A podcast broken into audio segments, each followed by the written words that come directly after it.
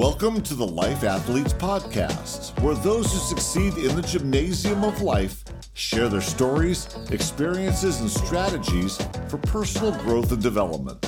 Remember, it's never a good time to take a vacation on your development. So let's start now with your host, Alejandro. Thank you for tuning in to the Life Athletes Podcast. My name is Alejandro. This week we will continue with part two of the conversation I had with Craig Wasserman, who is a leadership and management consultant, coach, etc. Had a really great conversation the last time and want to get back into it. Remember, I'm giving away one of his books. So if you want a copy, feel free to reach out to me, lifeathletespod at gmail.com. Lifeathletespod at gmail.com let me know that you listen to the podcast and you want a copy of the book, and we'll make that happen for you. But I do want to jump back in, and the topic that I want to address is if you want to aspire to a successful career, having some form of leadership or management experience is typically the pathway. And there are some questions that I believe we should be asking ourselves if we want to take on the role of a manager and leader.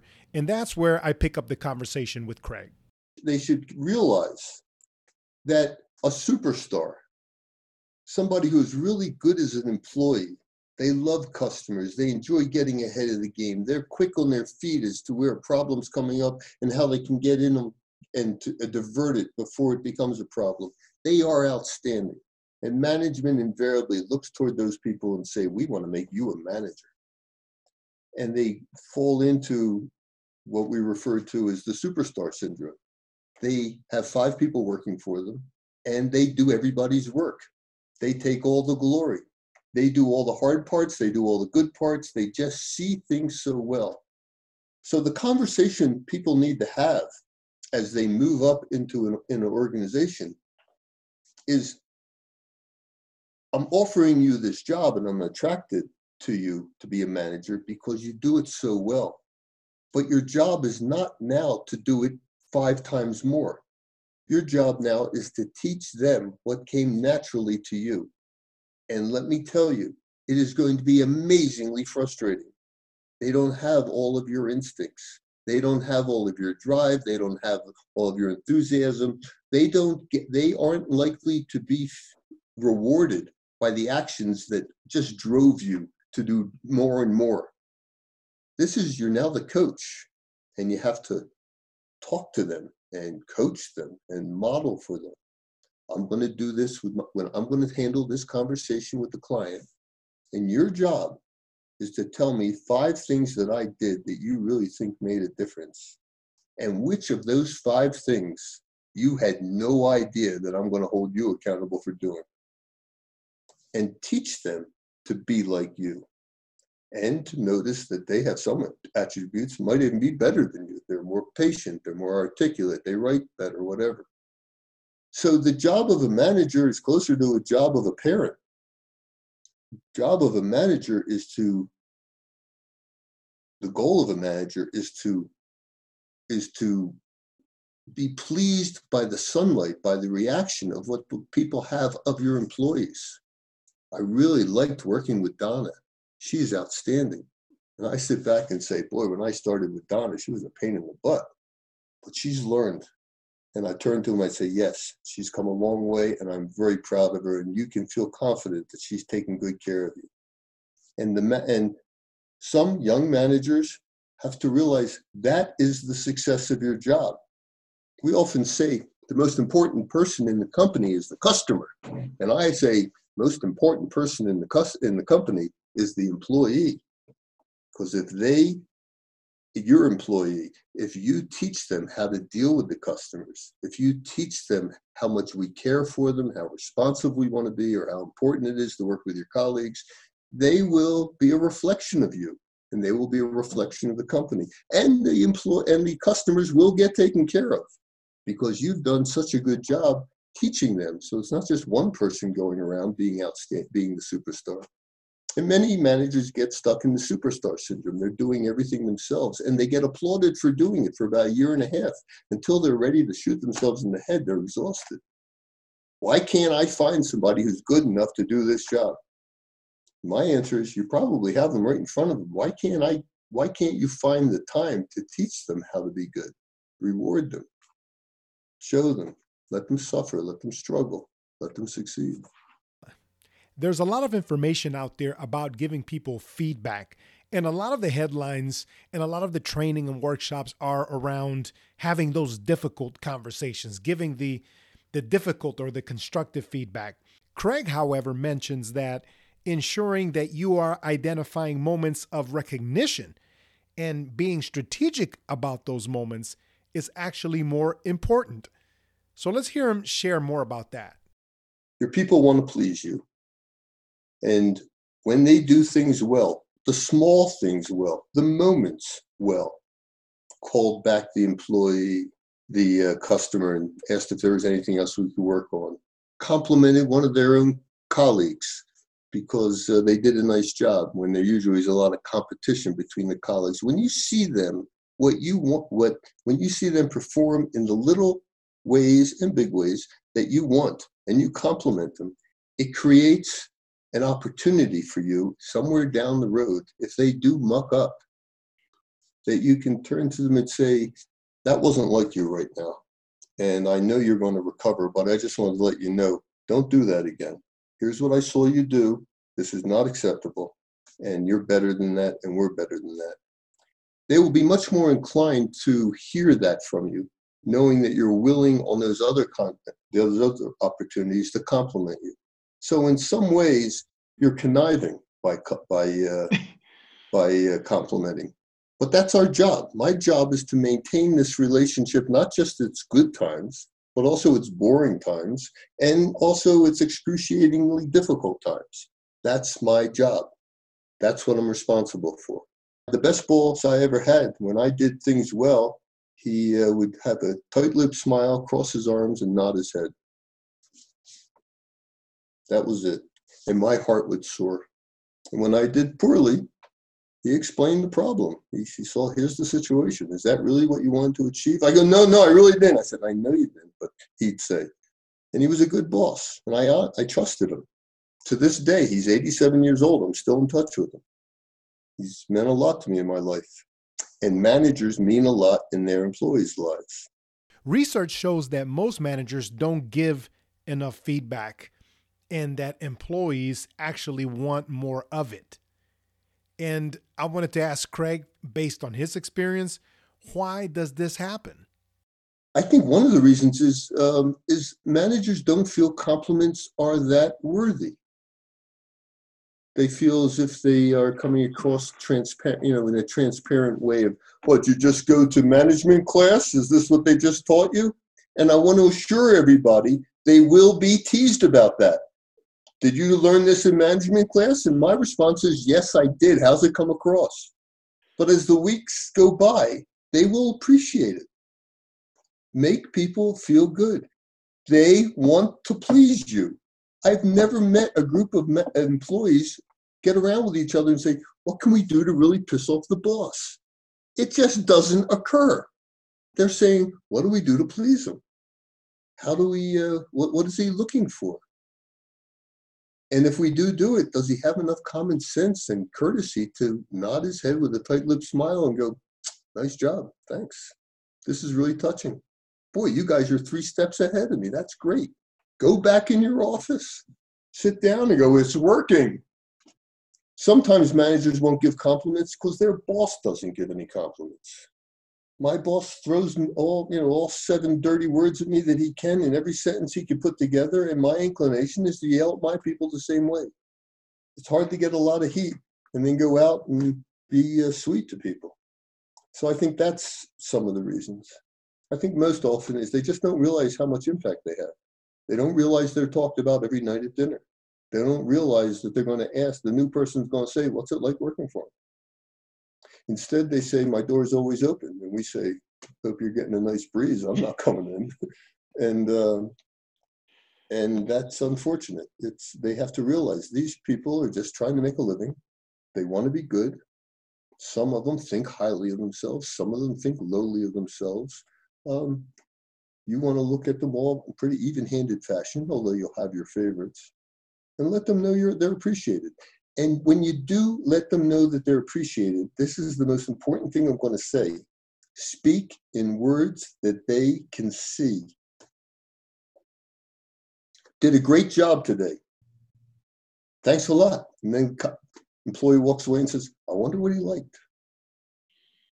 I liked the fact that you uh, brought Alan and Denise together and told them how well they did their, did today and told them clearly what it was that you appreciated. That was an expert's presentation. That has management all over it. Thanks a lot. Proud of you. Turn around, walk away. You don't have to talk a lot when you're a manager because they're thinking about it all the time.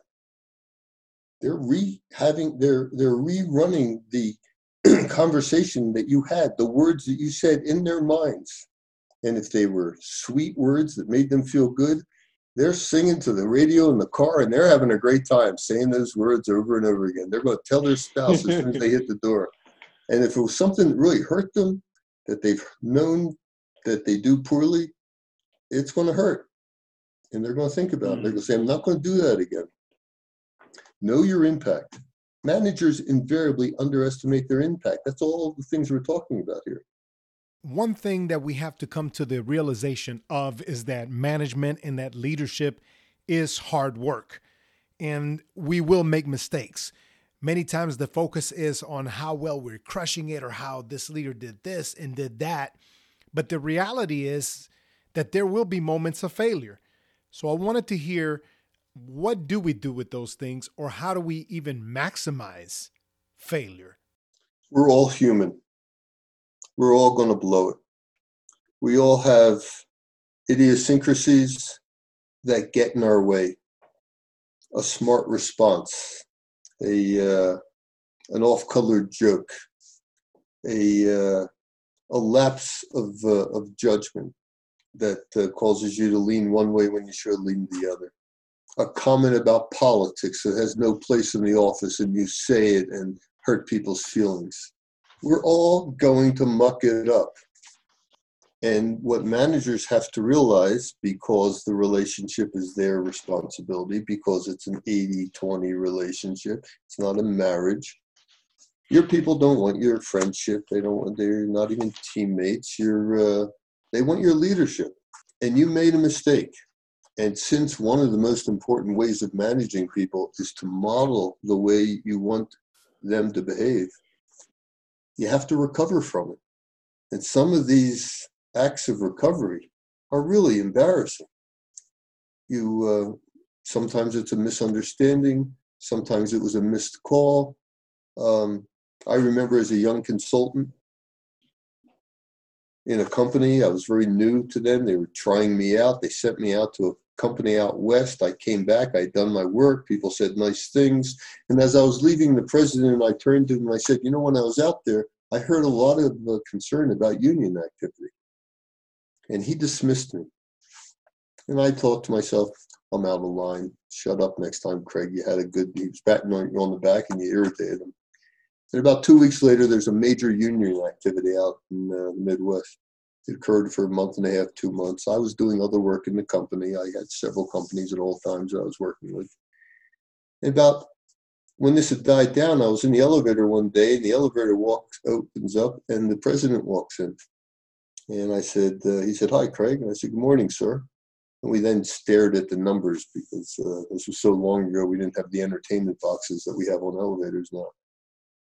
And as we got to my floor and I was about to get out, he turned to me. He said, you told me about the union activity some months ago. I didn't know a lot about you and I didn't take you seriously. I was wrong. Keep pitching. And he walked out of the elevator. And I stood there and thought to myself, he's got class.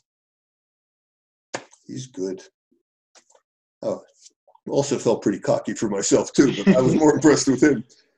As a manager, you have to be prepared to recover from, have these moments of recovery you have to be able to say, I'm sorry.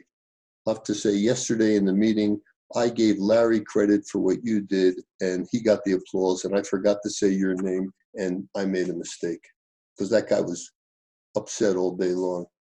You have to say, you might have misunderstood me when I said this and did that, but it's not your responsibility. I should have been clearer. I didn't mean to hurt your feelings.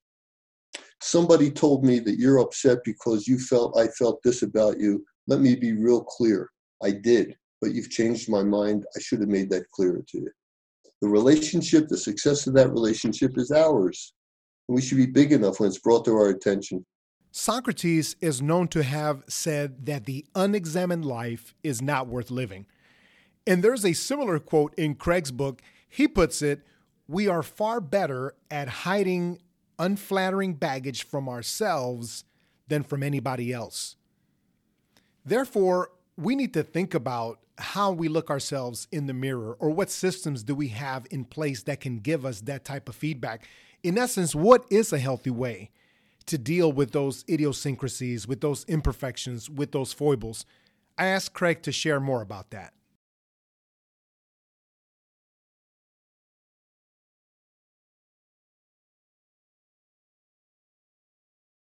You know, this is where friends come in. Your friends have to tell you because we don't know it.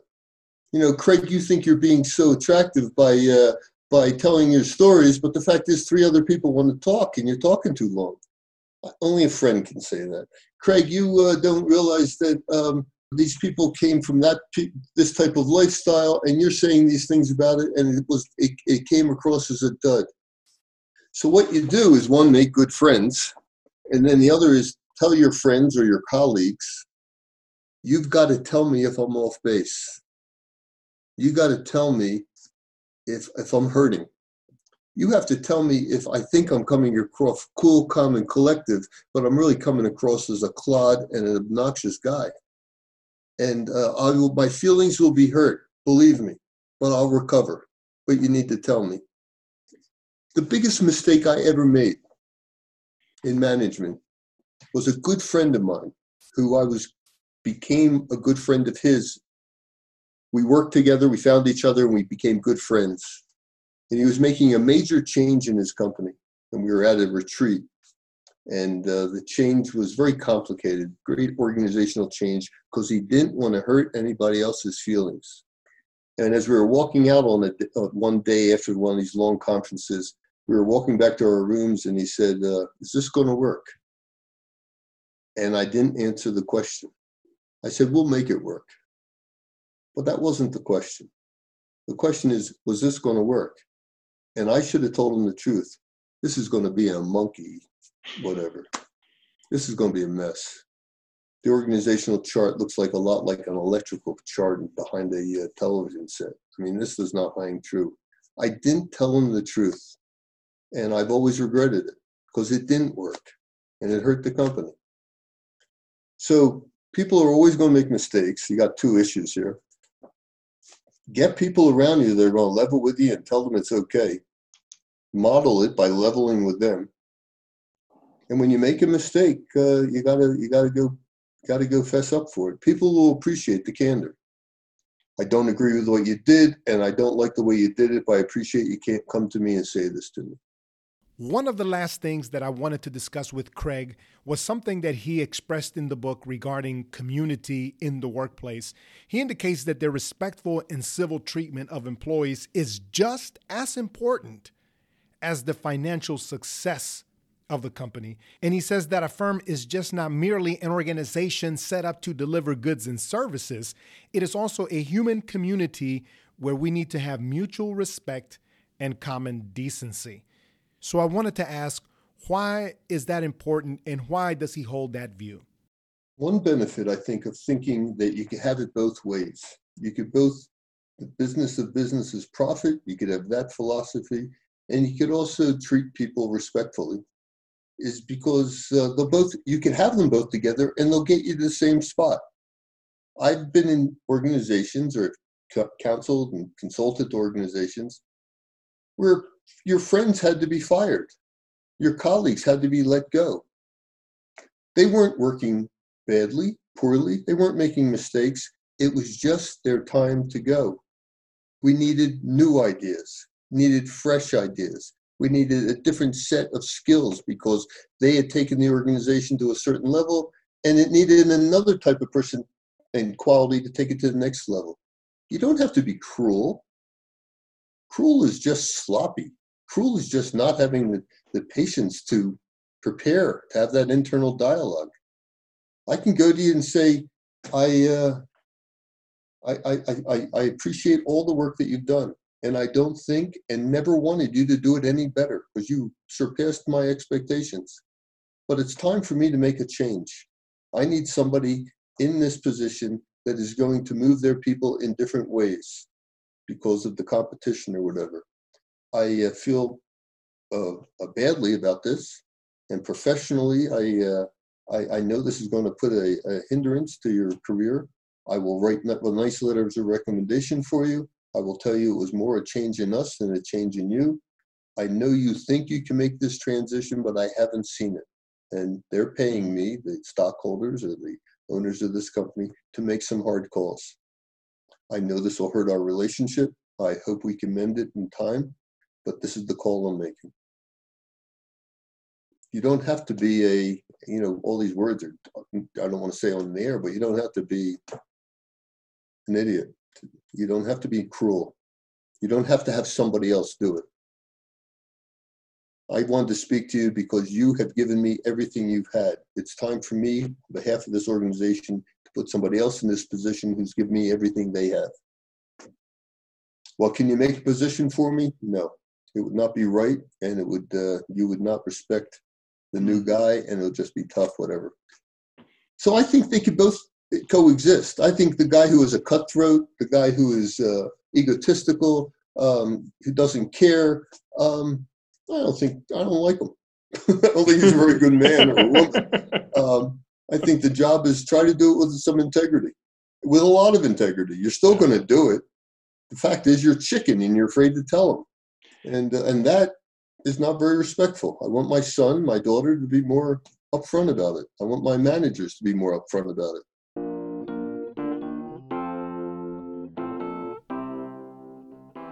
Now, a Life Athletes podcast interview would not be complete without, you guessed it, the lightning round.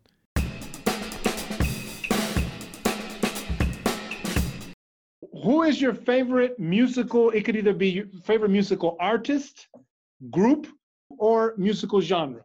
Simon and Garfunkel. Pizza or sushi? Sushi. Do you consider yourself an introvert or an extrovert? An introvert. Favorite place that you've visited? Steamboat Springs, Colorado. That's where you're currently living, right? That's correct. What do you do to relax, Craig? You know, I happen to be lucky enough to be married to a wonderful woman. All right, so spending time with your wife then is something you do to relax. Great. What is something you are proud of? You know, I'm proud of my children. They're making their way through life real well.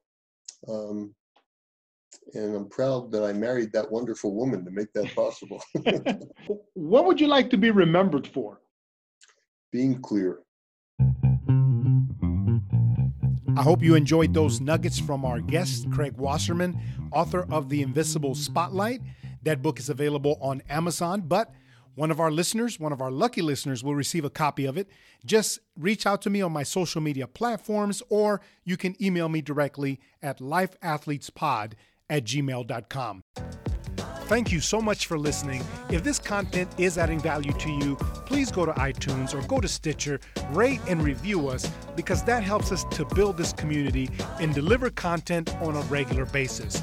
Until next time, friends.